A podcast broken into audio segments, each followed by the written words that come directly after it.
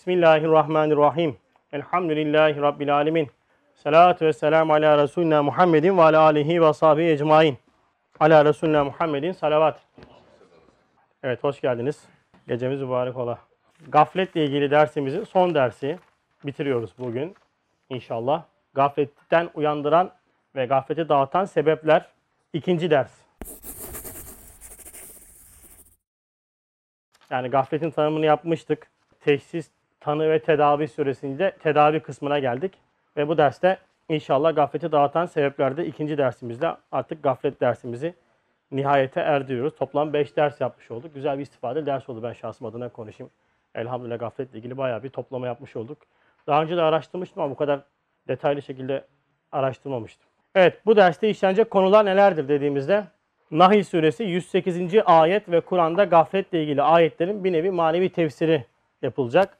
Ve amacımız Kur'an-ı Kerim'de geçen gafletle ilgili ayetleri anlamak ve bu anlama metodu olarak da bu asırda bize bu hakikatleri en iyi anlatan eserlerden olduğunu kabul ettiğimiz Risale-i Nur hakikatleriyle Kur'an'a muhatap olmak için uğraşıyoruz. Amacımız Kur'an'ı anlamak ve ikinci olarak da gafleti dağıtan sebepler nelerdir demiştik ve yaklaşık 12 madde okumuştuk ilk derste. Okuduğumuz maddeler hangisiydi? Bir musibeti dünyeviye, iki sünnet isene ittiba, ihtiyarlık, ayatı Kur'aniye, ölüm hakikati, zelzele. Bu aralar elhamdülillah sallanıyoruz. Sallandığımız için sallanıyoruz bunu bilin abiler. Manevi olarak sallandığımız için, toplum genel olarak sallandığımız için sallanıyoruz. O yüzden sallanmamızı durdurursak sallanma da durur. Tamam Atilla abi? Sallanmamızı durdurursak sallanma da durur. Güz ve kış mevsimi demiştik. Kainatın zikri, tefekkür, Kur'an-ı Kerim ve zuhur namazı gafleti dağıtan sebepler olarak zikretmiştik. Ve şimdi Kur'an-ı Kerim'de geçen Nahl suresi 108. ayette işte onlar Allah'ın kalplerini, kulaklarını ve gözlerini mühürlediği kimselerdir. İşte onlar gafillerin ta kendileridir diye ifade edilen Nahl suresindeki ayet ışığında sair gafletle ilgili ayetleri anlamaya devam edeceğiz ve 13. maddeye geldik. Gafleti dağıtan sebeplerden 13. madde. Mağrib zamanı yani akşam namazı, akşam namazı vakti ve akşam zamanı. Mağrib zamanı ise güz mevsiminin ahirinde pek çok mahlukatın grubunu hem insanın vefatını hem dünyanın kıyamet iptidasındaki harabiyetini ihtar ile tecelliyat-ı celaliyeyi ifham ve beşeri gaflet uykusundan uyandırır, ikaz eder. Evet akşam namazı ile beraber namaz dersimizde dokun sözü anlamaya çalıştığımızda yani Kur'an-ı Kerim'in Rum suresindeki o ayeti namazla ilgili ayetleri anlamaya uğraştığımız o Rum suresinin tefsirinin yapıldığı 9. sözdeki dersimizde mağrib zamanının zaman vakti yani o vakitteki vermiş olduğu mana neydi insana? Akşam vakti. İnsan ruhuna vermiş olduğu en büyük en geniş mana celali bir tecelli yani batış ve vefat manası. Yani her akşam vakti aslında insanı ikaz eden, uyaran bir vakittir. Yani mütefekkir bir Müslüman için Kitab-ı Kebiri kainata Kur'an gözüyle bakan, sünnet manasıyla değerlendiren her insan için akşam vakti bir batışı, bir vefatı işaret eder. O yüzden akşam vakti insanı böyle ruhen celal noktasında böyle müteessir eden bir vakittir. Tabi dedim ya bu bakış açımız biraz daha böyle külli olması lazım. Birazcık kül nazarımız marifetullah ile donanması lazım. Ama akşam ezanı mesela şu anda biz çok fazla önem arz etmiyor. Geçen akşam namazında şu camideydim. Akşam namazına 5 dakika var. Arap dedim ya. iki buçuk ay sonra yaklaşık 2 ay falan kaldı. Bu akşam ezanı bizim için çok değerli olacak. Neden? Ramazan.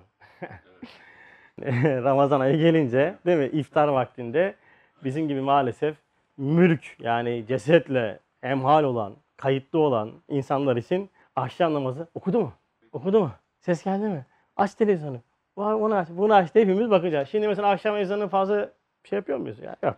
Yani, okusa da işte kılarız vakti gelince ama yaklaşık iki ay sonra akşam ezanları çok farklı olacak bizim için. İşte ayıp bakın kilit nokta şurasıdır yani. ihtiyaç hissetmek. Mesele bu.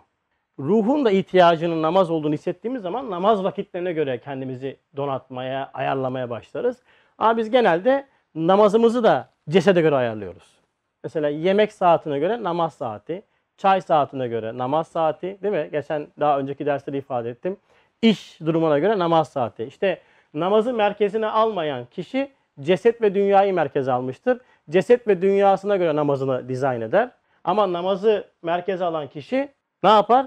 Hayatını, yemeğini, yolculuğunu namaza göre ayarlar. Namaz merkezidir. Namaz vaktine göre hareket eder. Yola çıkacaktır. Namaz saati var.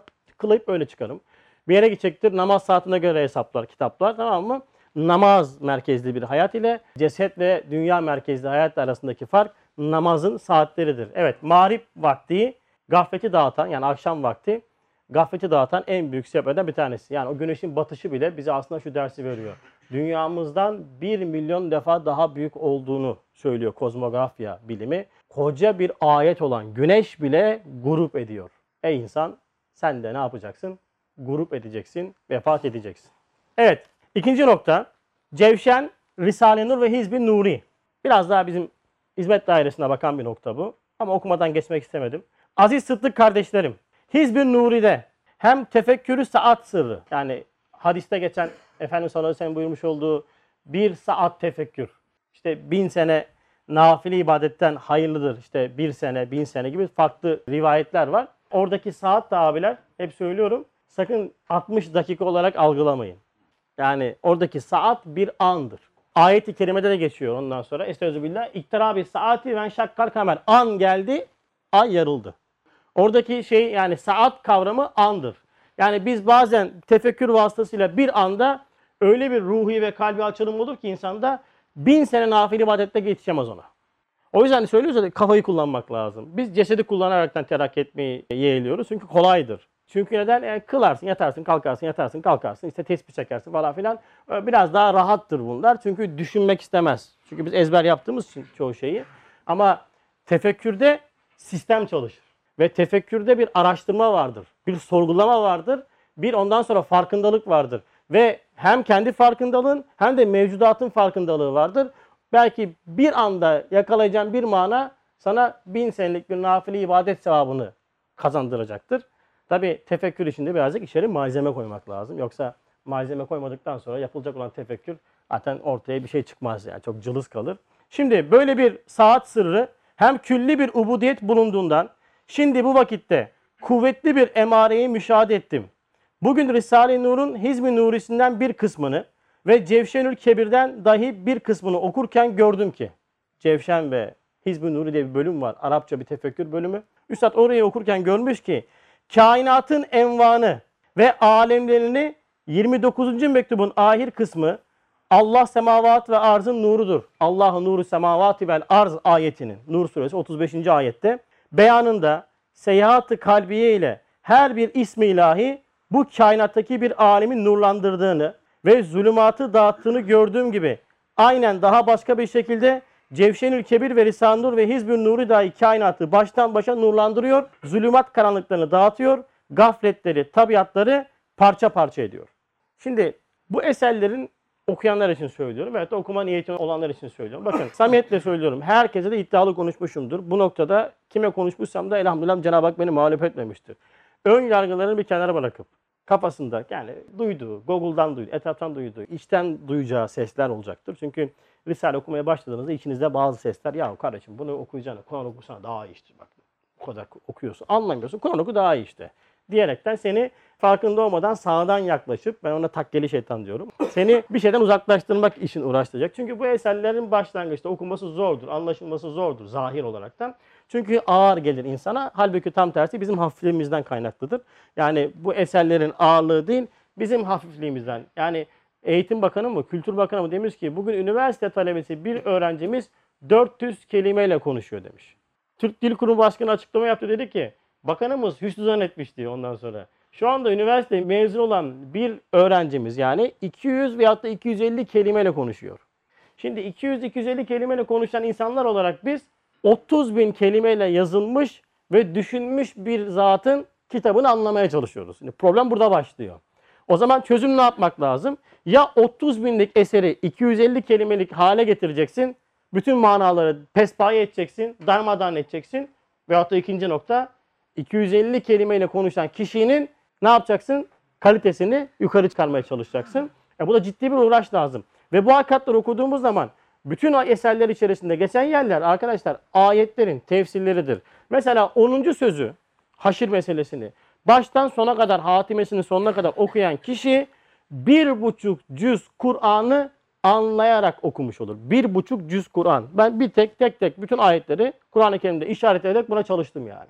10. sözü okuduğun zaman gıybet bahsi bir ayeti 5 vecihle 3 tane hadis-i şerif ifade eder ve sen gıybet bahsini okuduğun zaman gıybetle ilgili Hucurat suresinde geçen manayı alemine, aklına, kalbine yerleştirirsin.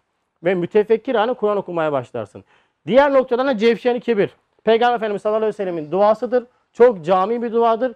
Bin esma-i ilahiye ile Cenab-ı Hakk'ın esmasıyla kitabı kebiri kainatı böyle kitap gibi kullanaraktan dua eder. Mesela esmaları sayar, sayar sayar sayar dağlardan zikreder, kuşlardan zikreder, nebatattan zikreder. İşte bunların dilleriyle sana yalvarıyoruz bizi cehennem ateşinden muhafaza eyle. İşte ondan sonra nehirleri anlatır, tamam mı? Verilen nimetleri anlatır, anlatır, anlatır. Ya Rabbi bizi cehennem azabından muhafaza eyle. Ve diğer Hizb-i Nuru dediğimiz kısımda tefekkürü olan yerleri okuduğumuz zaman bütün gaflet perdesi parça parça olur. O yüzden mütemadiyen ya kardeşim okuyun, okuyalım, okuyun, okuyalım dememizdeki maksat budur. Yani Kur'an'a muhatap olmak için uğraşmaktır. Çünkü farkında olmadan bu eserleri bakın okuduğumuz zaman herkese şu derslere cüzi külli gelen herkes bakın okumasa da illaki farklı bir farkındalık yakalamıştır. Artık elma yerken bakar, su içerken bakar değil mi? Yemek yerken bakar, yürürken bakar, buluta bakar, kuşa bakar. Adam öyle diyor abi diyor. Hiç unutmuyorum. Harama nazar noktasında ya abi diyor. Bazen diyor harama nazar edeceğim aklıma sen geliyorsun diyor tamam mı? Adam çünkü derslerde şimdi ben geliyorum aslında ben gelmiyorum. Benim ağzımdan çıkan bir hakikat adama el freni çektiriyor. Eskiden diyor ki abi diyor bakıyordum yani rahat rahat bakıyordum. Şimdi diyor ne zaman diyor böyle şey yapsam diyor aklıma sen geliyorsun diyor. Ondan sonra hemen duruyorum diyor tamam mı? E ne işte ben dediği şey nedir? Hasan diyor ki okumuş olan hakikat kalbe, akla sirayet ettiğinde kişide manevi bir yasakçı bırakır. Bak manevi bir yasakçı bırakır. O yüzden çok ciddi bir eğitim sürecidir ama ve zordur. O yüzden birazcık gayretli olmak lazım. Yani sistematik okuyan bir kişi Allah'ın izniyle yani mutlaka hayatında büyük değişmelere mazhar olur. Demek ki gafleti dağıtan sebeplerden bir tanesi neymiş? Cevşen, Hizb-i Nuri ve Risan Nur gibi illa Risan Nur değil. Farklı Kur'an tefsiriyle de hemal olmak insana bu feyzi verir. Risan Nur'a değildir mesele. Ama biz bu eserlerden azami istifade ettiğimiz noktada ve bu asra da hitap ettiğini düşündüğümüz için biz bu yolla bu manayı anlamaya çalışmışız. Ha sen gidersin Ruhul Furkan okursun. Tamam ne güzel elhamdülillah Allah razı olsun. Gidersin başka bir tefsir okursun. Allah razı olsun. Çok güzel ama biz diyoruz ki bu asrın iktizası, bu asra göre konuşan, hitap eden bir tefsir metodu olarak bunu kabul ettik, okuduk, istifade ettik. Uygulayan zarar etmez. Diyorum 6 ay boyunca sistematik şekilde okuyup hayatında bir değişme olmayan varsa gelsin cuma günü cemaatin odasında yüzüme tükürsün yani. Çıkmadı elhamdülillah yani. Ama diyorum bak ön yargısını kenara bırakacak, acabalarını kenara bırakacak ve ciddi şekilde günde sistematik adam 5-10 sayfa kitap okuyacak yani. Evet, gafleti dağıtan diğer bir sebep tesbih ve duaların kısa manaları. Hatırlarsanız bu gaflet vesilesiydi bir noktadan da. Şimdi de gafleti dağıtan bir sebep olacak. Nasıl olacak peki? Teşehhüd yani ettehiyyat dediğimiz oturduğumuz namaz oturduğumuz o son oturuş ve Fatiha kelimelerinin geniş ve yüksek manaları kasti değil belki dolayısıyla meşguliyet ve huzura bir nevi gaflet veren tafsilatı değil belki mücmel ve kısa manaları gafleti dağıtır ubudiyeti, münacatı parlatır görüyorum. Yani demek ki biz namaz esnasında namazda okuduğumuz surelerin ve duaların manalarını bizatihi düşünerekten namaz kılmayacağız. Çünkü farkında olmadan odaklandığın nokta surenin veya da duanın kelime manası oluyor ve o manayı hatırlamaya çalışıyorsun. O hal otomatikman ubudiyet hali, namazdaki huzur hali bozuluyor. Peki ne yapacaksın? Kısa, icmali. Yani ne demek bu? Bismillahirrahmanirrahim dedim. Namaza durdun. İşte İyyâke nâbudu ve İyyâke nestaîn. Ya Rabbi ancak sana ibadet eder, ancak sana kulluk ederiz. Tafsilata girdiğinde alemin dağılmaya başlar. Ve bu manalar gaflet noktasında da söyledim. İnsanın alemine gelir. Aleminize gelmesi lazım. Zorlamayla olmaz. Abi alemime nasıl gelecek? Neyle hemhal oluyorsanız namazda aklınıza onlar gelmiyor mu? Aleminize en çok giren şey namazda aklınıza gelmiyor mu? Bir şey kaybedin namaza durun görün bakalım Allah'ın izniyle. Üçüncü rekatta lank diye aklınıza gelir yani. Değil mi? Mesela gün içerisinde en çok sizi meşgul eden şeyle bile namazda uğraşırsınız.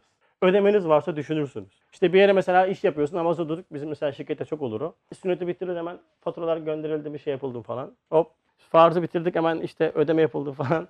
Son sünnet Allah'ın izniyle mesele hamhal olmuş tamam mı? Hani Adam demiş ya anlatmıştım namaza duruyor. İmam namazı 3'te mi 4'te mi kıldırdın diye tereddüt ediyor. Selam veriyor.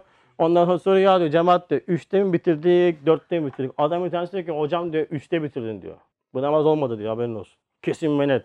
Allah Allah diyor. Emin misin? Abi kesinlikle hocam diyor. Benim diyor 4 tane dükkanım var diyor. İlk rekatta birinci dükkanın işini bitirdim diyor. İkinci rekatta ikinci dükkanın işini bitirdim. Üçüncü rekatta üçüncü dükkanın işini bitirdim. Dördüncü dükkana giremeden hocam bitirdin sen namazı dedi. Tamam mı? O yüzden namaz dediğimiz hakikat hayattan kopuk bir namaz değildir. Efendimiz sallallahu aleyhi ve sellem namazı gözümün nuru diye ifade eder. Yani ne demek bu gözümün nuru? Böyle parlayan bir ışıklar çıkacak gözden falan. Nurani bir yeşil tırakla değil. Kardeşim kitabı kebiri kainattaki var olan ibadetlerin farkındalığıdır. Sen gözün nuru ile kainata baktığında çiçeğin, böceğin, kuşun, bulutun, yağmurun, karın, bütün mevcudatın her şeyin ibadet yaptığını görürsün. ibadet halinde olduğunu görürsün. O nur ile o manayı yüklersin. Namaza geldiğinde o manayı Cenab-ı Hakk'a halife-i ruhi zemin olarak, ustabaşı olarak Cenab-ı Hakk'a sunarsın ve bütün o mahlukatın ibadetlerini defteri hasenatına alırsın. Gözümün nuru namaz manası tefekkürü bir namazı da işaret eder bize. Fakat biz gözümün nuru namaz noktasında Efendimizin namaz olan hassasiyetini almışız. Evet o mana doğru ama kainattan, hayattan bir kopuk namaz bizi maalesef pek de ileri götürmüyor. Hali alem ortadaki vaziyetimizde zaten en büyük ifadesi zaten. Namaz kılanlar olarak halimizin yalanlarla ondan sonra hemhal olmamız, haramlarla hemhal olmamız vesaire noktasındaki en büyük ispat olsa gerek yani. O yüzden gafleti dağıtan sebepler neymiş? Tesbih ve dua ve surelerin kısa manalarını tefekkür etmek. Uzun değil. Kısa manalarını tefekkür etmek gafleti dağıtıyormuş. 16. madde. Bayramlarda gaflet istila edip gayri meşru daireye sapmamak için rivayetlerde zikrullah'a ve şükre azim tergibat vardır. Ta ki bayramlarda o sevinç ve sürür nimetlerini şükre çevirip o nimeti idame ve ziyadeleştirsin. Çünkü şükür nimeti ziyadeleştirir, gafleti kaçırır. Gerçekten de insan olarak gaflete girdiğimiz, düştüğümüz, belki de dinden uzaklaştığımız en dehşetli zamanlar ya bayramlardır ya tatillerdir. Hep derim ya tatil Müslümanın katilidir. Ben kendi hayatımda da hep söylüyorum. En böyle gevşediğim, böyle vidalarımın gevşediği zaman dilimleri hep böyle evde olduğum veyahut da bir yerlere gittiğim yerlerdir. Hakikat manada bakın Müslümanın tatili olmaz. Abi yere gitmeyecek miyiz? Gideceksin tabii canım. En doğal hakkın alacaksın hanımını meşhur dairede. Gittiğin yerde bir medrese bulacaksın. Bir derse gideceksin. Varsa böyle imkanın. Okumanı yapacaksın. Orada okuyacaksın. Kendine bazı hedefler koyacaksın. Diyeceksin ben, ben buraya gidiyorum. Kaç gün oradayım ben? 3 gün. Tamam. 3 gün boyunca ne yapacağım ben? Kardeşim cevşenlerimi okuyacağım. Kur'an'ımı okuyacağım vesaire okuyacağım. Okuma kampı götür. Abartmayın yani. Ondan sonra benim geçmişte yaptığım gibi öyle çok dangozluklarımı anlatmayayım da ondan sonra gülersiniz. Yani bir hafta tatile gitmişim. Üç tane kitap bitirdim. Yani sen söyle o zaman bir de tam da şeyiz yani böyle toyuz. Şey abiler vermiş gazı işte kopma falan filan. Biz almışız abi. Ondan sonra kitap okuyup durduk yani. Koca bir hafta boyunca böyle geçti. E şimdi haddi geçmeden tabii ama hedef koy. Mesela 3 gün kalacağız kardeşim. Ben şunu yapacağım. Şunu yapacağım. Çekin koy kendine. Çünkü nefse nefes aldırdığımız anda nefis nefsimizi kesecek. Bakın nefse nefes aldırdığımız anda nefis nefesimizi keser biz. O yüzden yeni de medresede yeni program başlattık. Nefse nefes aldırmamak için sabah namazından sonra ders koyuyoruz. İşte Ömer abi sağ olsun, Muhammed Hoca geliyor, Umut geliyor. 4-5 kişiyiz böyle. Sabah namazından sonra. Çünkü bakın en verimli zaman dilimi sabah namazı sonrasıdır. Ve biz Müslümanlar olarak sabah namazı sonrasını çok gaflete geçiriyoruz. Şu anda geçirmiyoruz çünkü namaz vakitleri çok güzel geldi. İş saatine denk gelince hemen namazı kılıp işe gidiyoruz. Ama normal zamanlarda değil mi? özellikle pazar günlerinde falan nedir? Sabah namazını kılıyoruz ve yatıyoruz. En verimli zaman yarım saat 40 dakika boyunca zihnin zinde olduğu, telefonla irtibatın kesildiği, çocuğun, hanımın, ev halkının uyuduğu bir zaman dilimi. Yarım saat o saatte var ya okumamızı yapsak gün içerisinde yapacağımız bütün tefekkürlerden, bütün zikirlerden, okumalardan daha eftal bir vakit olacak yani. Zaten kalktıktan sonra hemen hayat başlıyor. Ya pazara çıkıyorsun ya gezmeye çıkıyorsun. Çocuk geliyor, o geliyor, bu geliyor. Hop dalmadağın oluyorsun. İşte o yüzden bu gibi tatillerde ve bayramlarda kendimizi gaflete atmamak için yapmamız gereken şey nedir? Zikrullah ve şükürdür. Cenab-ı Hakk'ı zikretmek, anmak, işte okumakla, tesbihle, işte tazimle, işte sen söyle Kur'an'la Cenab-ı Hakk'ı zikretmek ve şükrü artırmamız lazım. Çünkü şükür nimetin ve nimeti verenin farkındalığıdır. Ne kadar çok şükredersek şekva ve gaflet o kadar dağılır. Çünkü şükrettiğin anda o nimetin nimet olduğunu farkına varıyorsun. O nimeti verenle irtibata geçiyorsun. Gaflet perdesi darmadağın oluyor. O yüzden Böyle gittiğinizde gezmelere, tozmalara vesairede aman gözünü seveyim. imanınızı ve ibadetinizi kenara bırakmayın. İşte namazı kaçırmak Allah muhafaza. İşte veyahut okumaları bırakmak Allah muhafaza. Veyahut da tamamen hasrı nazar ederekten keyif içerisinde meşhur dairede dahi olsa gaflete sebebiyet veriyor. Evet 17. İntibahi ruhi. Ne demek? Şu ağlardan okuyacağım. Üstadın hayatından bir kesit verecek. Bir zaman yüksek bir dağ başında idim.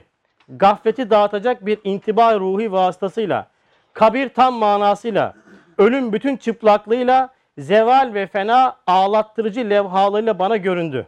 İnsanın alemi üstadın hayatından bir kesit. Şimdi insan bazen manevi bir halete giriyor. Hepimizde olmuştur bu.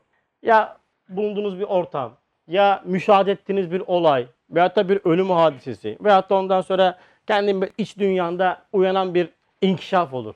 Bu fettahiyet dersini hatırlarsanız insanın kalbinde, ruhunda açılımlar olur.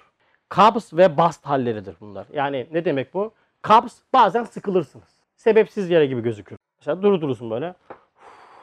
Mesela bugün bana 2-2-3 kişi dedi ki sinirli misin dedi bugün. Yok ciddi olarak ama bazen insan böyle bir moda giriyor. Yani zahir bir sebep yok. Duruyorsun böyle of patlıyor. Bazen de böyle bir açılıyorsun. Değil mi? Neşelisin, huzurlusun.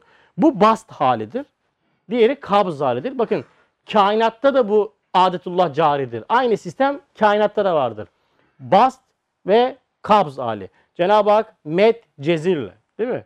Yaz kışla. Ondan sonra yağmurla işte açık havayla vesaire sürekli bu hakikati Kitab-ı Kebir kainatta da gösterir. Ve bazen de biraz daha aşağı indiğin zaman böyle maneviyat noktasında böyle bir acayip bir açılım olur insanda.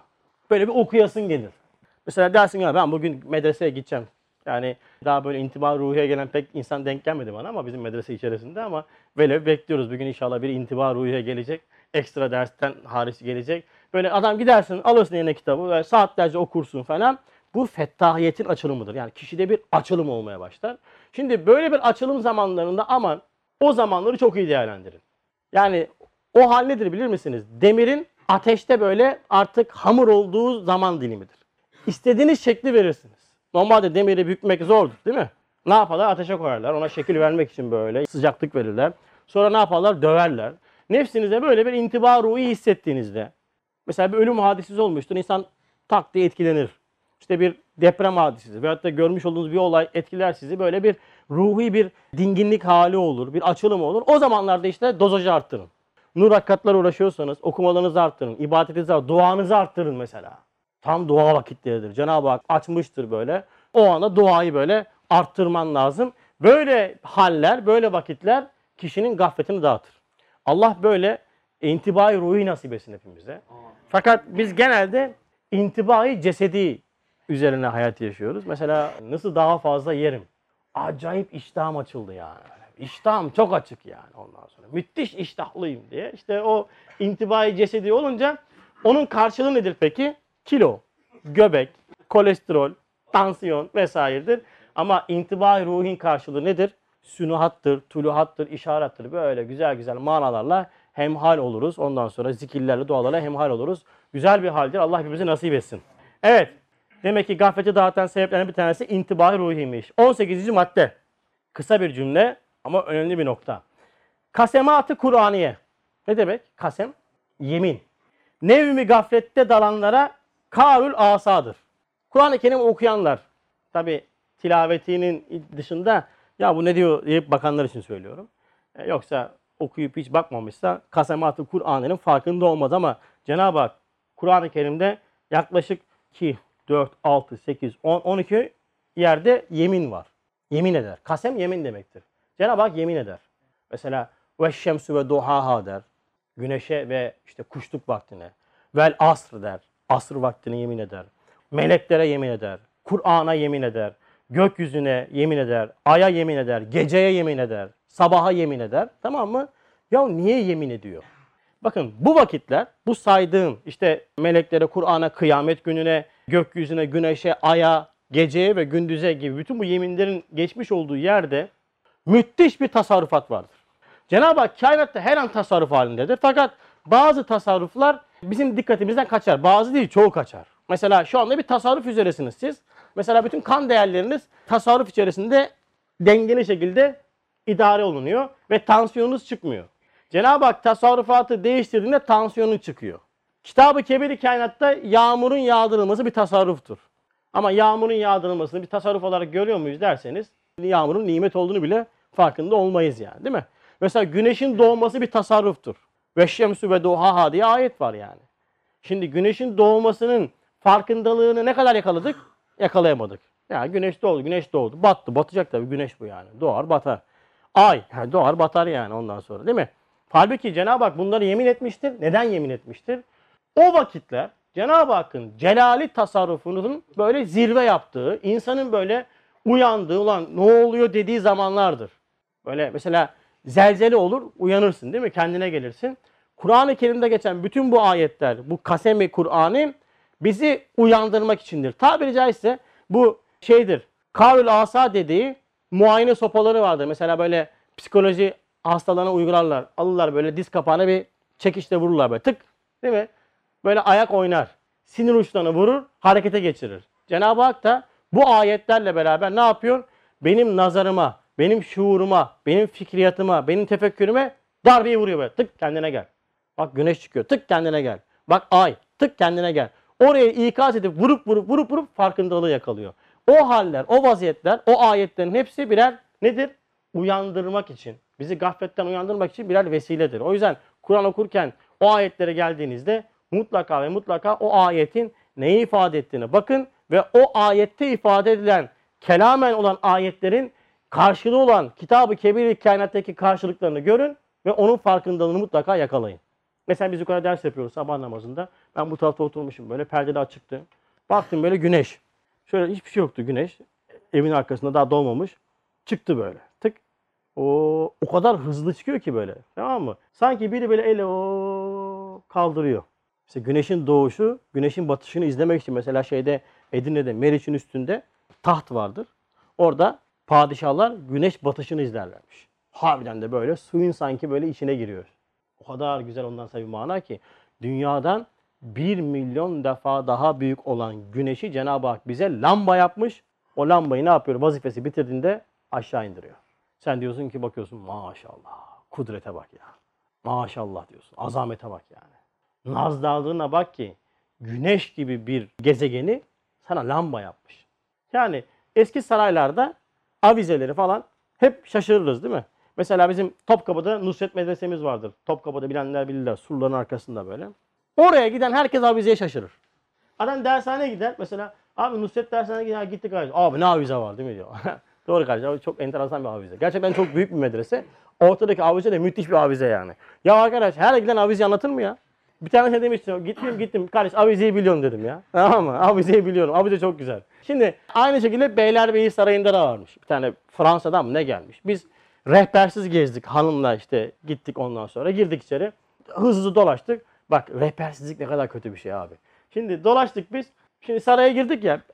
Ben böyle hemen hızlı bitirmek için uğraşıyorum. Ha tutalım dedi. Gittik dolaştık. Sonra o anda rehber geldi. Dedim ki hanıma ya dedi rehberle dolaşalım. Rehberler biliyorsun teferruatı bildikleri için. Şimdi biz gezerken dedik ulan dedim, saray yapmış adamlar. Hasır koymuşlar böyle. Etrafa tamam mı? Hasır var yani. Ben dedim insan şöyle dedim, adam akıllı bir şey koyar ya. Neyse rehberle gezmeye başladık. Rehber dedi ki şu etrafta gördüğünüz hasırlar var ya dedi. Onlar dedi Mısır'dan özel olarak getirilen hasırlardır. Saray dedi boğazın yanında olduğu için rutubeti çok fazla olacağı için bu hasırlar rutubeti emer. Ben ne oldum? He. Bak şimdi ne oldu? He oldu. Bana kalsana ben oraya ne yapardım? Halı flex koy. koy halı flex'i sonra etraf rutubetten küften geçilmesin. Bak bir rehber sarayın müştemilatını biliyor ve bana ders veriyor. Ben o saraya farklı bakmaya başlıyorum. Sonra geçtik şeye, avizeye geldik. Yine avizeye takıldım. Anlatıyor bu avize öyle, bu avize böyle. Kaç tane lambası var? 50 kusur lambası var. Abi o kadar övdüğü avize yanmıyor biliyor musunuz? Yani yakmıyorlar. Bir avize 50 kusur lambalı bir avizenin kristalinden falan bahsediyor. Şimdi peki Kitab-ı Kebir-i Kainat'ın sarayının bir avizesi hükmündeki güneş kozmografyanın dediğine göre bir gün yanması için dünyalar dolusu böyle gaz ve odun yığını lazım. Her gün vazifesini ne yapıyor? İdame ediyor. E hangimiz bir avize kadar şaşırdık? Hangimiz bu aa olduk? O yüzden Kur'an-ı Kerim buna işaret için ne diyor ayet-i kerimede? Ve şemsu ve duhaha. Güneşe ve kuşluk vaktine yemin olsun. Ya, o yüzden Kasemi Kur'an'ı çok önemlidir. Mütefekkirane okuyanlar için. Evet. Mesnevi Nur'da geçen bir yer var. Gafleti dağıtan sebeplerden bir tanesi. Hepinizin etrafta gördüğü fakat çoğumuz özellikle biz göçmenlerin pek hoşlaşmadığı bir hayvanattan bahsedeceğiz. Kediler. Özellikle Çakmakçılar yokuşunda çok vardı değil mi? Ömer abi senin de kedin var ondan sonra dükkanda. E, kedi mübarek hayvandır. Her hayvan olduğu gibi ama kedi ekstra mübarektir. Necis değildir. Beslenmesi, evde tutulması zararlı değildir. Köpek gibi değildir yani. Köpek necistir. Evde tutulmaz. Köpek evde beslenmez. Köpek bahçen varsa bahçede beslersin. Köpek necistir. Onu da bilin. Köpek beslediğiniz zaman eğer hemhal oluyorsanız ayrı bir kıyafetle onunla oynayın, tutuşursunuz. O, o kıyafetle namaz kılma durumunuz yok. Bazı mezheplere göre daha şiddetli uygulamaları da var ondan sonra. Şimdi kediler. Diyor ki şu hayvanlar yani kediler çocuk gibi çok nazdar ve nazik ve insana karışık bir arkadaş olduğundan çok şefkat ve merhamete muhtaçtırlar. Okşandığı vakit hoşlarına giden tatifleri gördükleri zaman o nimete bir hamd olarak kelbin hilafına yani köpeğin hilafına olarak esbabı bırakıp yalnız kendi Halık-ı Rahim'in rahmetini ve kendi aleminde ilan ile nevmi gafletli olan insanları ikaz ve Ya Rahim nidasıyla kimden medet gelir ve kimden rahmet beklenir esbab perestlere ne yapar? İhtar eder. Şimdi bize öğretilen öğreti nedir? Kediler nankördür. Yıllarca kedilerin gıybetini yaptık. Hayvanın gıybeti yapılır mı? Yapılır. Yani budur işte. Kediler nankördür diyen kişi Kur'an nazarıyla bakmıyordur hayvana. Kediler nimeti alıncaya kadar dolaşırlar etrafınızda. Nimeti yedikten sonra o nimetin sahibi olan Cenab-ı Hakk'ı bildiklerinden yani diyeceksin ki abi hayvan nasıl bilecek yani şuur yok değil mi? Şeriat-ı fıtriye dediğimiz bir şey vardır. Şeriat-ı fıtriye yani yazılı bir kanun değildir ama program olarak konulmuştur. O şeriat-ı fıtriyelerini doğru kullandıkları için hayatta onun farkındalığıyla ne yapar? Nimeti yer, arkasını dönüp gider. Yani sen falan hiç umurunda değildir kedinin ya. Sen de bakarsın iyilik yaptın ya. Nanköre bak o da besleri gitti yani. Kedi sana ders verir der ki bu nimeti veren sen değilsin. Bu nimet senin vasıtanla bana Halik Rahim tarafından gönderiliyor. Ve kediler yemeği yedikten sonra dikkat ederseniz böyle böyle ses çıkartır. Bir ses çıkartır. Dikkatli dinlediğinizde böyle Ya Rahim, Ya Rahim zikrini çeker ve der ki medet Allah'tandır. Ey insan esbab perest olma. Rızık Allah'tandır. Rızkı veren Allah'tır. Esbab yalnızca vesiledir. Demek ki kediler ne yapıyormuş? Bizim gafletimizi dağıtıyormuş. Köpeklerde bu tam tersidir. Köpekler esbab peresttir. Nimeti aldığı kişi asıl zannettikleri için insanın peşinde dolaşıp durur. Sen ona der ki sadık, sadık. Niye? Sen yem verdin, sana itaat etti. Sadık oldun. Ama köpekler bu amelinin tokadını nasıl yiyorlar? Köpekler necistir. Bu hareketlerinin yüzünden necasetle tahir olmuşlardır, temizlenmişlerdir. Yani köpek necis hayvan olaraktan aslında bir nevi temizleniyor. Kediler rızkı Allah'tan bildikleri için o yüzden de mübarektirler. Ondan sonra necis değillerdir yani. Kediler ne yapıyormuş? Bizim gafletimizi dağıtıyormuş. O yüzden kedi dediğimiz varlık işte köpek aynı şekilde şeriata göre şeriat-ı fıtriye noktasındaki vaziyetleri bundan ibaret. Ama e tabii ya böyle böyle şey mi olur falan aklıma yatmadı falan gibi yaklaşımlarla konuya gireceksen e tamam uğraşmaya değmez. Çünkü önce bir kere bir zihnini bir temizlemen lazım bakış açısını zaman. En azından bilin ki ama kedi köpeği bırakın kıyası. Kedi gördüğünüzde kedi bana ne anlatıyormuş? Nimeti veren Allah'tır. Esbab perestlik yapma. O yüzden Üstad Mesnevi Nur'da bunu anlatıyor. Ve diyor ki işte köpekler ne yapar? Esbab perest olduklarından dolayı dolaşır. Ne yapar? İşte affedersiniz dili dışarıda sahibinin peşinde dolaşır. Kediler de ne yapar? Esbab perest değildir. Nimeti alır, nimet verene şükreder. Yani ey insan esbab perestlik yapıp köpek gibi olma. Rızkı veren Allah'tır. Müşterinin veyahut da patronunun etrafında böyle tasannu ile, riya ile, affedersin manen dilin dışarıda diye dolaşıp durma. Rızkı veren Allah'tır. Yapman gerekeni yap. Nimet Allah'tan gelir. Bir, nimet geldiğinde şükret. Al sana işte kediden alınacak bir marifetullah dersi yani. Kedi bile ders veriyor ya. Anlayabilene tabii. Evet. 20. Ayetleri tefekkürlü ibadet. Ey şek cephesinde, gaflet gölgesinde istirahate çekilen bir çare. Gaflet serinliğinde, şek içinde zevk ettiğin lezzeti lezzet sanma. O zehirli bir baldır. Az bir zaman sonra cehennemi bir azaba inkılap edecektir. Mesela bakın arkadaşlar İslamiyet din harici yaşantının kişiye vereceği bir rahatlık ve huzur yoktur. E, zahiri bir rahatlık, huzur, işte eğlence hali var mıdır? Evet o vardır ama o zehirli bal gibidir. Yani zehirli balı bilir misiniz? Kana karışan en hızlı nimetlerden bir tanesi baldır. Evet zehirli bal da baldır, tatlıdır. Ama kana karıştığı anda adamı ne yapar? Pert eder.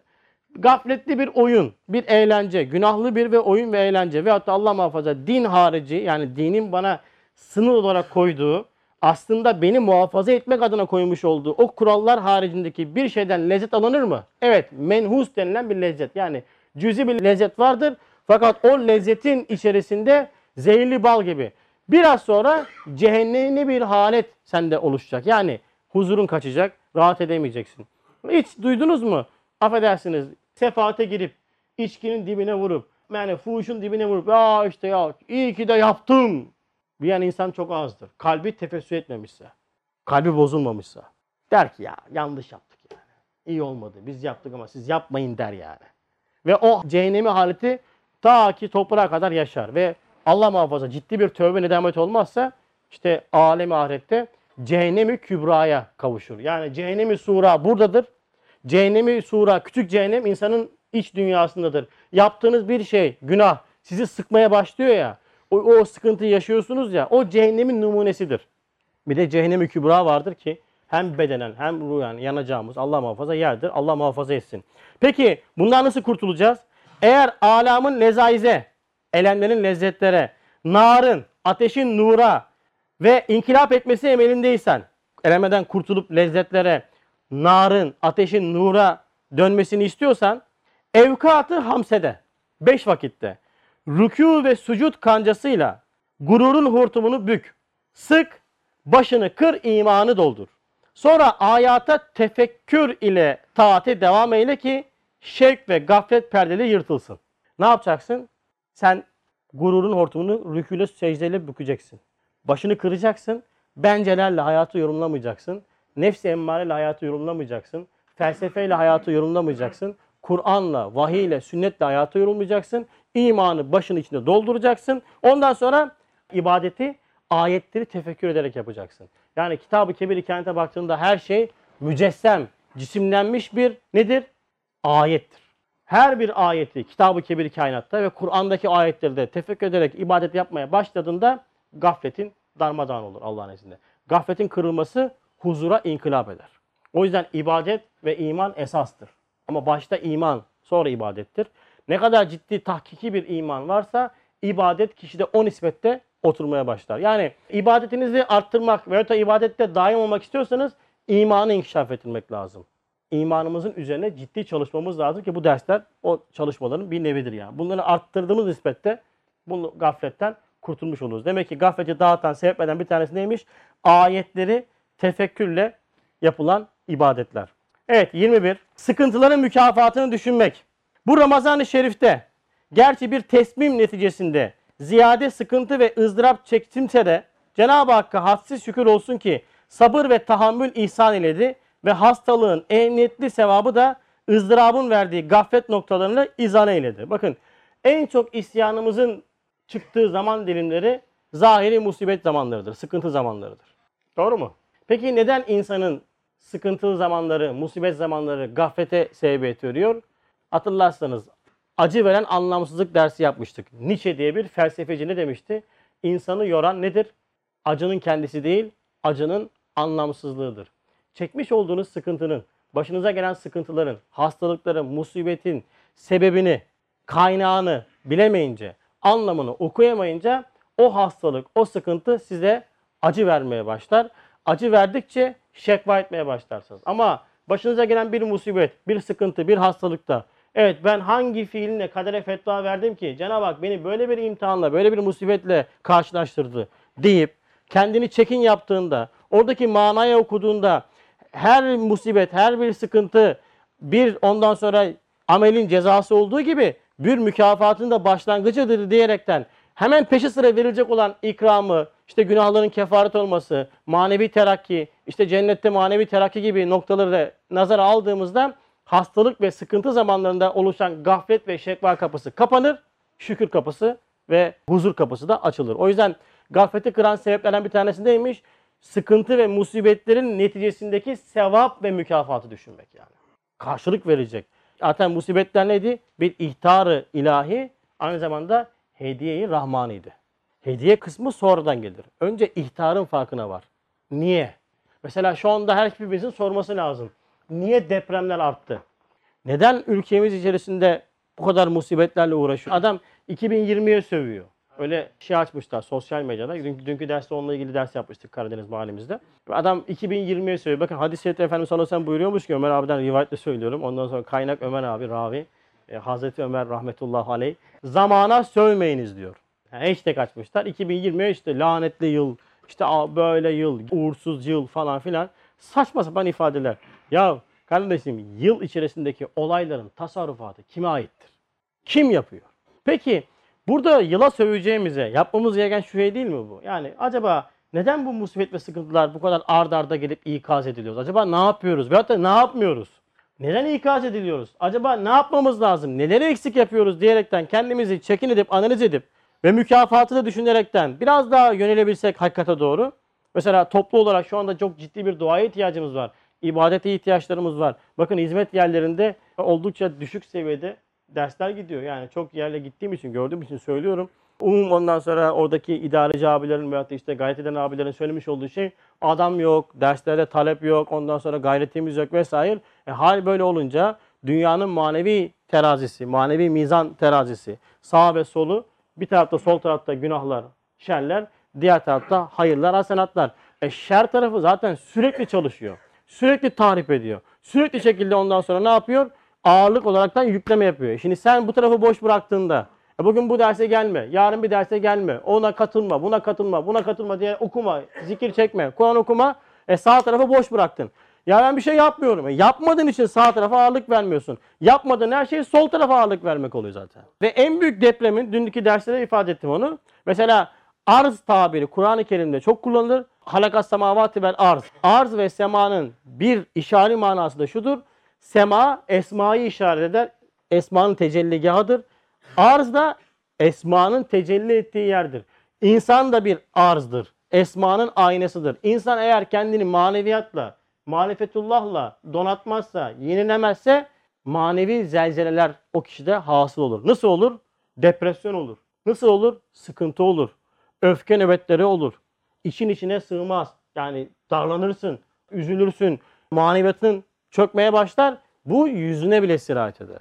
Sallanıyorsun. Niye sallanıyor küreye arz? Sallandığımız için sallanıyor. Evlerimizde şükür yok, kendimizde şükür yok, hizmetlerimizde artış yok. Kıl beşi, yağışı, karıştırma işi. E şimdi hal böyle olunca diğer tarafta harıl harıl çalışıyor sosyal medyasıyla, değil mi? İşte sefaat haneleriyle vesaireyle. E sen ben gayret etmezsek ne oluyor? Manevi terazi denge bozuluyor. Ondan sonra al sana deprem, al sana çığ düşmesi, al sana yağmursuzluk, al sana falan filan. Ya böyle şey mi olur abi kainatla ne alakası var dersen e şimdi sen insanı et ve kemikten ibaret bir varlık olarak görüyorsan kardeşim seninle benim zaten konuşacak bir şeyim yok. Sen benim sıkletimde değilsin. O yüzden hiç konuşmaya da gerek yok yani. Sen tamam yürüyen, düşünen bir hayvansın.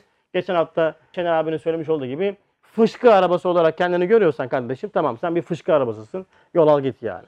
Allah muhafaza. Hepimizin ciddi bir gayrete ihtiyacı var.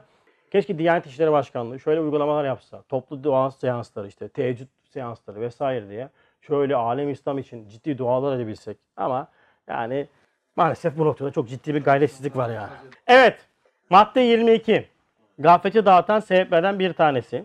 Ey hayali arkadaşım. Hakikati hal iki tarafta bu minval üzeredir. Yani burasının geçmiş olduğu yer şu. Ehli dalalet bu hayattan zevk alamaz. Ehli hidayet de bu hayattan tam manasıyla zevk ve lezzet alır diye ifade edilen bir yerden okuyorum. Lakin hidayet ve dalalette derecatı insan mütefavittir. Yani hidayette de dalalette de insanların dereceleri farklı. Mesela nice hidayet ehli insanlar var değil mi? Melaikeler etrafında deveran etmiş adamın yani. Mesela Abdülkadir Geylani Hazretleri. 90 sene boyunca adam terakki etmiş maneviyatta yani. Şimdi hidayetteki adam derecata bak. Mesela Hazreti Ebu Bekir radıyallahu anh değil mi? İnsanlığın içerisinde iman noktasındaki zirve şahsiyet. E diğer tarafta da mesela dalalette zirve olanlar var yani. Az zamanda büyük işler başaran insanlar var. Değil mi? Cehennemin dibini boylamış. Firavunlar var, işte Nemrutlar var vesaire. Adam da büyük oynamış yani. Dalalette zirve olmuş yani. Bu derece herkesin farklı farklı. Şimdi şu zamanın gafleti o derece kalınlaşmış ve öyle uyutucu bir tarzda iptali hissetmiş ki Medeniler evvelki yolun elim elemini hissetmiyorlar. Şimdi gafletin neticesiydi bu. Öyle bir gaflet hali var ki ehli dalalet bu hayattan lezzet alamayacakken bu uyutucu iğnelerle, şırıngalarla beraber bu ağrıyı, bu acıyı hissetmiyor. İşte adama düşündürtmüyorlar yani. Bakın farkındaysanız televizyon programlarına bakın, hayat içtimaya bakın. Hep bir yerde festival, hep bir yerde eğlence, hep bir yerde maç, hep bir yerde dizi. Anında şırıngayı basıyorlar yani. Böyle sen tam uyanacaksın, uyanıyor zınk maç. Tamam mı? Ya Avrupa şampiyonası, yok dünya şampiyonası. Eskiden çok izlerdim ben onu bilirim ondan sonra sıralamayı. Hiç boş yok. Mesela 4 yılda bir dünya kupası vardır, 2 yılda bir Avrupa şampiyonası vardır yani. O arada hiç boşluk yok yani. O elemeler vesaireler falan filan. Şampiyonlar Ligi, bilmem ne, UEFA, lig, mig derken bir bakmışsın sene bitti. He, tekli yıllara basket, olimpiyat koyuyor falan ondan sonra en ki hani İspanya'da adam öyle demiş ya öyle beşikler yaptık ki 50 bin kişiyi birden uyutuyoruz demiş ya adam. Diğer tarafta işte eğlenceler, sefahatler falan. Adam harbiden de nefes alacak vakti yok yani. Adam hani ben gafletteyim işte vicdanım sızlıyor, ruhum adamı hissettirmiyorlar ki devamlı şırıngayı vuruyorlar. Biz de bu etkideyiz. Ha diğer taraftan da ehli iman da imanının böyle lezzetini alamıyor. Şimdi sanki adam mesela kardeşim huzur İslam'dadır. Bak haberin olsun İslam dairesine girdiğinde, iman dairesine girdiğinde çok lezzet alacaksın bu hayattan, keyif alacaksın. Adam der ki Allah öyle mi? Gel bakalım bir araştırma yapalım. Psikiyatri servisine gidelim. Boşanma oranlarına bakalım. Müslüman olan ülkede, ehli iman olan ülkede kaç kişi mutlu? Kaç kişi huzurlu? Kaç kişinin evinde ondan sonra huzur var? Kaç kişi ondan sonra hanımıyla gül gülistan yaşıyor? Kaç kişinin evinde şükür sesleri yükseliyor? Hani huzur İslam'daydı? E siz neredesiniz? Öyle değil mi? Ehli hidayet olarak söyleyecek yüzümüz yok yani. Ha sorun Müslümanlar da İslamiyet'te değil. Evet eyvallah ama biz de ehli dalalet nasıl ki dalaletin acılığını hissetmiyorsa biz de hidayetin lezzetini alamıyoruz yani. Adamın yaşamaması lazım, keyif alıyor. Biz de zevk içinde yapmamız lazım. Biz de keyif almıyoruz. Mesela namaza duruyoruz. Allahu Ekber. Esnemekte, uykular falan. Namazı kılmıyorsun. Ha, Tıt tıt kılıyorsun. Tamam mı? Hani derse geliyorsun. Bir saat oldu abi. Bir buçuk saat oldu abi. Her gün ders mi olur abi? Her gün ondan sonra ekmek yersin, su içersin. Ondan sonra usanç veriyor mu? Vermiyor. Değil mi? İhtiyaç tekerrür ettiğinden usanç değil belki lezzet alıyorsun diyor. Ama ve lakin iki gün üstte derse göre Ömer abi. Ne abi ne oluyor böyle her gün ders mi olur ya? Her gün ders mi olur derler anında. Değil mi? Ve bir yere gideceksin. Ha, nereye gidiyorsun? Ya, üç gün dört gün yoksun. Mehmet abi kaç gün gidiyorsun tura be? Bir hafta. Hiç hanım diyor mu bir hafta tur olur mu ya? Yok. Bak bir ka- e-kameralar dinleyin. Bir hafta. Alıyor çanta eline geziyor. Rızık peşinde. Hanımı bir şey demez. Gel bir hafta dershanede otur. Gör bakayım. o melaike ne hale geliyor. üç gün, bir haftayı geçtin. Kısaltayım. Üç gün üstte medresede otur. Eve gitme. Hizmete gidiyorum değil mi? Gör bakayım ne oluyor. Neden? Hidayetin lezzetini alamıyoruz yani. Adam diyor mesela bir yere gidiyorsun. Aa nasıl gidiyorsun abi sen ya? E sen nasıl gidiyorsun abi? sen paranın lezzetini almışsın. Adam da maneviyatın lezzetini almış yani. Maneviyatın lezzetini alan gider, maddiyatın lezzetini alan maddiyat da peşinde koşar. Adam mesela 13 saat, 14 saat çalışıyor. Vursan çalışamam yani. Vursan çalışamam yani. Zor gelir bana yani. Tembellik var ondan sonra. Aynı adam bakıyorsun ama diğer işlerde bir saat saat hesaplıyor. Kaç saat oldu? Mesela şimdi 27 Şubat Perşembe günü Regaib gecesi ilk 3 aylar başlıyor. Perşembe ders, Cuma ders olacak. Bakın göreceksiniz. Perşembe ders pik yapacak, Cuma sayı düşecek. Niye? İki gün üstü ders mi olur ya? O yüzden ehli hidayet de maalesef ki lezzetini almıyor. Şimdi ama bakın bu uyarı gelecek. Lakin hassasiyeti ilmiyenin tezayüdü ile mevt alut inkilabatın ikazatıyla şu perde gaflet parçalanacaktır. Ama ve lakin şimdi insanların ilmi arttıkça bakın acizliğin netliği ortaya çıkıyor. Ve mevt alut hadiselerin çokluğu insanı gafletten uyandırıyor. Ne demek bu? Mesela eskiden sosyal medya yoktu. Televizyon yoktu. Eskiden ölüm hadisesi ancak köy etrafındaki insanlardan haberdar olarak işte nedir ya bizim Mehmet abi ölmüş, babam öldü, işte kardeşim öldü diyerekten 3-5 ölüm hadisesini duyuyordun. Şimdi öyle mi? Şimdi koronavirüsünü hepiniz biliyorsunuz. Koronavirüs hepinizi korkutuyor. Öyle değil mi? Bak Soner abi diyor işte. Abi hacı umre işleri düştü diyor ya. Millet gitmiyor. Niye? Abi bu bulaşacak. Gitme ya bulaşacak. Bak ilim arttı. insandaki acizlik arttı. Hadi bakalım Çin hiç beni hiç durduracak hiçbir güç yok dedi değil mi? İddialı bir cümle kullandı. Ki ehli küfrün klasik hastalığıdır iddialı olmak. Dedi ki Çin'i durduracak hiçbir güç yoktur. Adam haklı çıktı. Harbiden güç bile değil yani. Ufacık bir mikrop, bak güç bile değil.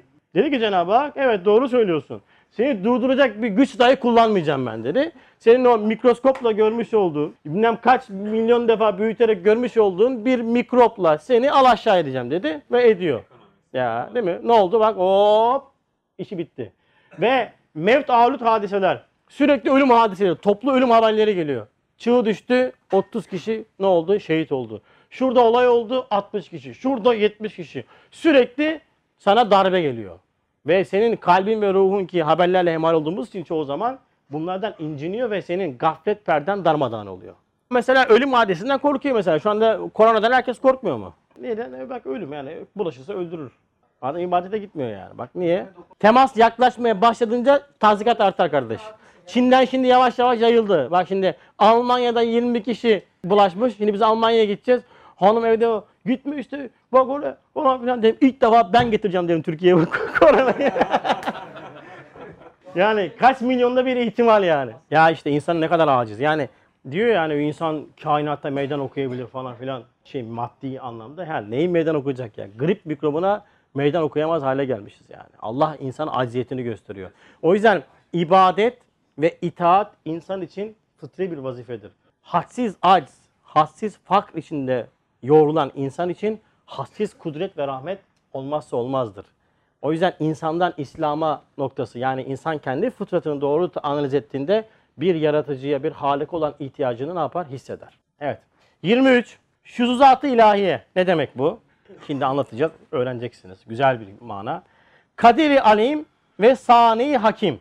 Cenab-ı Hakk'ın iki esması. Kadiri alim ve sani hakim. Kanuniyet şeklindeki adatının gösterdiği nizam ve intizamla kudretini ve hikmetini ve hiçbir tesadüf işine karışmadığını ihsar ettiği gibi. Kitab-ı Kebir-i Kainat'a baktığımızda Cenab-ı Hakk'ın kadir ve sani esmalarını çok net görürüz. Cenab-ı Hak sanatlı eserleri neşreder, kudretle icat eder. Mesela kudret göstergesi her daim vardır. Aynı zamanda kudret içerisinde rahmeti de gösterir. Ne demek bu? Mesela elma ağacından elmayı halk etmesi, elma çekirdeğinden elma ağacını, elma ağacından da elmayı halk etmesi, çekirdekten ağacı halk etmesi ve çekirdeğe ağacı taşıtması kudret göstergesidir. Kudretin içerisinde meyveyi vererekten sana rahmetini yani şefkatini gösterir. O yüzden kudret içerisinde şefkati göremediğimiz zaman o itaat içerisinde nefret olur. Kur'an'ın bizden istemiş olduğu kudret ayetleri içindeki rahmeti görmektir. Yani güneşin azametini gördün. Korkarsın fakat o güneşin bu kadar büyük olduğu halde, bu kadar yüksek derecede olduğu halde beni yakmaması, bütün mahlukatı yakmamasını içindeki rahmeti gördüğünde dersin ki ya Rabbi elhamdülillah sen hadsiz kudret sahibisin ama aynı zamanda hadsiz şefkat sahibisin. Çünkü korkuya dayalı itaatin içerisinde nefret vardır. Bakın korku insanı uzaklaştırır.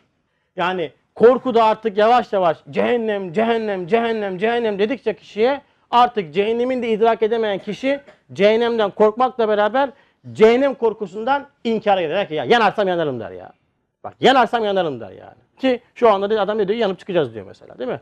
Kendi aklı ihatasızlığından dolayı inkara sebebiyet veriyor. O yüzden Kur'an-ı Kerim kudret ayetlerini ifade ederken hemen arkasından rahmet ayetini koyuyor. Diyor ki bak böyledir ama aynı zamanda böyledir. Yani kudret var ama bak o kudret içerisinde güneşi sana yaratıyorum.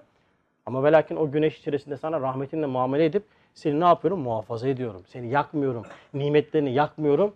Aynı güneş milyonlarca milyarlarca insanı, milyonlarca milyarlarca hayvanatı, bitkileri ne yapıyor? Pişiriyor, donatıyor, ısıtıyor. Kimseye de rahatsızlık vermiyor. Bir fırın içerisinde kaç tane yemeği aynı anda yapabilirsiniz? Şimdi biz bir tane tencere aldık evde meşhur şimdi tenceremiz var bizim. Ondan sonra aynı tenceresinde bir sürü ürün yapma imkanımız var. Üç tane şey pişiriyor. Aynen üç tane şey pişiriyor. Üç tane babam. O kadar bağırıp çağıran üç tane yani. Aynı güneşte muzu yiyorsun, salatalı yiyorsun, domatesi yiyorsun değil mi? Eriği yiyorsun. Aynı güneş sivrisinin gözüne de giriyor, senin gözüne de giriyor, filin gözüne de giriyor. Aynı güneş. Ama aynı güneşte farklı tecelliyat. İşte kudret ve rahmet ayetleri. Bunu da gösterdiği gibi o yüzden Kur'an-ı Kerim bizden nizamı görmemizi ister abiler. Nizamı görmek lazım. Bu intizamı görmemiz lazım. Biz bunu yapamıyoruz. Cenab-ı Hak ne yapıyor bu sefer gaflete düştüğümüz için? Şuzuzat-ı kanuniye ile, adetinin harikalarıyla, tagayyurat-ı suriye ile, teşebbüsatın itirafıyla, zuhur ve nuzul zamanının tebeddülüyle meşiyetini, iradetini, faili muhtar olduğunu ve ihtiyarını ve hiçbir kayıt altında olmadığını ihsar edip yeknesak perdesini yırtarak her şey, her anda, her şeyinde, her şeyinde ona muhtaç ve rububiyetine münkat olduğunu ilam etmekle gafleti dağıtıp ins ve cinin nazarlarını esbaptan müsebbibül esbaba çevirir. Ne demek bu şimdi? Bir sürü cümle geçti değil mi Furkan? Abi ne dedin diyorsun. Hemen açıklayacağım kardeşim ve bitiriyorum. Şimdi bakın tek başlı insan Cenab-ı Hak yaratıyor. Mesela biz insanın tek başta olmasını, iki ayaklı olmasına şaşırıyor muyuz? Şaşırmıyoruz. Sıradan geliyor bize değil mi? E, veyahut da ineğin yaratılışı. Bize sıradan geliyor. Cenab-ı Hak bu sıradanlıkla artık onu unuttuğumuz için arada şuzuzat-ı ilahi dediğimiz ekstra bir tasarrufta bulunuyor. Bir gün bakıyorsun iki başlı insan yaratmış. Ne oluyor? Aa iki başlı insan. Aa işte üzerinde Allah yazan inek. Aa üzerinde Allah yazan karpuz. Tonlarca karpuz yaratılır. Şaşırmazsın ama üzerinde Allah yazan karpuzu görünce işte o Allah yazan karpuz işte e, tevhidin en büyük zirve ayeti ortaya çıktı. Yıllarca karpuz yedik hep bu anı bekledik. Karpuzu Cenab-ı Hakk'ın yarattığının en büyük ispatı ha işte bu üzerinde Allah yazan karpuzdur diyerekten bir de bunu sosyal medyada ondan sonra 50 yaş üstü gruplar geldi paylaşır. Beğenmeyen kafirdir. Beğeni ve yorumları arttırmak için güzel bir taktik yani bu. Beğenmeyen de kafir ise bunu herkesin gözüne sokmak lazım. İşte üzerinde Allah yazan karpuz. Öyle değil mi? Cenab-ı Hakk'ın bizden istemiş olduğu şey işte bu şuzat değil. Ya Cenab-ı Hak diyor ki sen karpuza baktığında zaten karpuzun üzerinde Allah yazdığını görürsün. Zahir yazmasına gerek yok çünkü. Çünkü karpuzun çıktığı yere baktığında sebep sonuç ilişkisiyle açıklanamaz karpuz. Hemen Kıbrıs'ta askerlik yaptım. Kıbrıs'ta su yok ya. Ama Kıbrıs'ta bir karpuz var. Alıyorsun, yarıyorsun, şak su akıyor. Şimdi susuz bir yerden sulu bir şey çıkması. Sana neyi ifade ediyor? Diyor ki yani bunu yapan toprak diyor ki lisana bunu yapan ben değilim. Karpuz diyor ki ben kendim olamam. Yiyorsun toprağın tadı yok. Toprağın rengi yok. Kırmızı. Tamamen zıt. He demek neyin göstergesi bu? Bu nizam içerisinde o sanat bir saniye ders veriyor. Bir kudreti ders veriyor. Fakat biz bunu unutuyoruz. Cenab-ı Hak diyor ki ya ben şunları bir uyandırayım. Gidiyor bir karpuzun üzerine bazen böyle Allah'a benzeyen bir şey yazıyla işte Allah yazısı koyuyor. Ve bunu görünce de biz hemen hopluyoruz. Oh, işte Allah yazan karpuz, işte Allah yazan inek. Karpuzu görüyor ama yazıyı görünce karpuzun Allah'tan olduğunu idrakına varıyor. Halbuki tonlarca yediğin bütün karpuzlar Allah'tandı. Hepsi birer sanattı, bir kudret mucizesiydi. Fakat sen bunu gaflette görmedin. Cenab-ı Hak şu zatla ne yapıyor? Senin gafletini dağıtıyor. Vuruyor böyle. Bak diyor karpuzu ben yaratıyorum. He bu bir. Bir de ikinci nokta var ki Cenab-ı Hak diyor ki ben tek başta insan yaratmak gibi bir mecburiyetim yok. Benim iradem kayıt altına alınmaz. Ben istersem iki başlı yaratırım, istersem üç başlı yaratırım, istersem üç ayaklı yaratırım. Ha böyle yaratmıyorum. Bilin bu rahmetindendir. Çünkü şaşılacak bir şey varsa iki ayakta yürümektir, üç ayakta değil. Rahmettir. O yüzden şu zat-ı ilahiye insanları ne yapar? Gafletten uyandırır. Bununla ilgili bir anımı anlatmıştım. Tekrar anlatayım bitireyim dersi. Hep böyle direkt uzatıyorum ben abimi. Ramazan'dayız camideyiz şimdi. Ondan sonra hurma dağıttılar bize. İftar ezanı okunacak. Ondan sonra iftar hani hurma açılır ya. Acve birisi getirmiş acve hurması. Efendimiz sallallahu aleyhi ve sellem ekmiş olduğu rivayetlerde bir hurmadır. Böyle dağıtıyor ve bu meşhurdur. Ondan sonra o çekirdekte Allah yazar diye yıllarca acve hurmasını hep böyle çekirdeğinde Allah yazan bir şekilde bulmak için yerdik tamam mı? Neyse dağıtıldı böyle bazı Sofi Meşrep kardeşler falan da var orada. Ben tabii kenarda duruyorum böyle. İnsan içine karışmamak için uğraşıyorum. Çünkü biliyorum çenem durmayacak. Neyse dağıttılar. İşte Allah yazıyormuş falan filan böyle dolaşıyor şimdi o mecliste. Herkes yiyor. Okuyor böyle. Bir şey yok. Herkes yiyor, bakıyor böyle bir şey yok. Ama tabii şimdi hepsi kelli felli hoca. Samimiyetle söylüyorum yani medrese hocaları, talebeleri falan filan. Tabii biz kenarda durmuşuz böyle kedi bıyıklı adam yani, yani kendi halimizde. Yani dedim ulan şunlara dedim bir hani bir tebliğ olsun. Bir farkındalık olsun. Dedim ben de yazıyor, ben de çıktı dedim. Hani niyet çıkar gibi. Çekersen ben de çıktı bana. dedim ya ben de çıktı dedim. Hepsi şaşırdı yani. Hani bir de şimdi tipe bakıyorlar. Hani çıka çıka buna mı çıktı yani? Adamlar da teheccüd full. Yani evvabin teheccüd dua biz kıl beşi yaşı karıştırma işi yani. Ha, nasıl çıkar lan falan. Çıkacaksa bize çıkması lazım. Neyse geldi adam. Bakayım diyor. Şimdi ben de ki bak abi diyorum burada. Harbiden de bir şey yazmıyor ama he. Bakıyor. Abi yok diyor ya. Sen diyor öyle çok diyor odaklandın diyor Allah yazısı görüyorsun. Abi diyorum tam tersi sen odaklanmadığın için görmüyorsun dedim yani. Durdu böyle. Sen anlatmaya başlamış. Bak hurmanın çıkmış olduğu yer vesaire falan. Her bir hurma çekirdeği dedim. Zaten üzerinde Allah yazar. Bu çekirdeğin koca bir ağaç taşıma imkanı var mıdır? Yoktur. Kumun olduğu, suyun olmadığı bir yerde tatlı bir nimeti yeme imkanın var mıdır? Yoktur. Sebep sonuç ilişkisinde bu nimet açıklanabilir mi? Açıklanamaz. O zaman bu nimet ne diyor? Lisan haliyle Allah diyor. Abi öyle mi bakıyorsun sen? E nasıl bakacağım abi sen Allah'ını seversen yani Allah Allah. Bunun başka bir bakış tarzı yok ki. Ama onun aliminde ne var? Yazacak yani işte teneffüs vakti Allah yazacak. Allah aşkına böyle bir tevhid anlayışı var mı kitapta ya? E sonra anladılar benim Nurcu olduğumu. Abi sen lisanlar okuyorsun değil mi diyorlar? Ha dedim. Yani açsana dedim. Ha, yani biz de az alim değiliz haberiniz olsun. evet ders bitti. Maddeleri sıralayayım bitirelim tekrardan. Gafleti dağıtan 22 tane sebep okuduk elhamdülillah. Musibeti dünyeviydi. İkincisi sünnet-i seniye. Üç ihtiyarlık, ayatı Kur'aniye, ölüm hakikati, zelzele, güz ve kış mevsimi, kainatın zikri, tefekkür, Kur'an-ı Kerim, zuhur namazı, marif vaktiydi. Hizb-i Nuri, Cevşen ve Risale-i okumaları, tesbih, dua ve surelerin kısa manalarını tefekkür etmek, zikrullah ve şükür, intibah ruhi, kasemi Kur'an'ı, kediler, ayetleri tefekkürle yapılan ibadet, musibet ve hastalıkların sevap ve mükafatı düşünmek, ilmin artmasıyla beraber mevt alut hadisatın ikazatı ve son olarak da şuzuzat-ı ilahi ne yapıyordu? Gafleti dağıtan sebeplerdi. Bunların farkında olduğumuz nispette gafletimiz dağılıyor. Cenab-ı Hak gafletten nuraniyetli bir şekilde marifetullah ile uyanan kişilerden eylesin bizi inşallah. Subhaneke la ilme lena illa ma allamtena inneke entel alimul hakim. Ve ahru davahum elhamdülillahi rabbil alemin. El Fatiha ma salavat.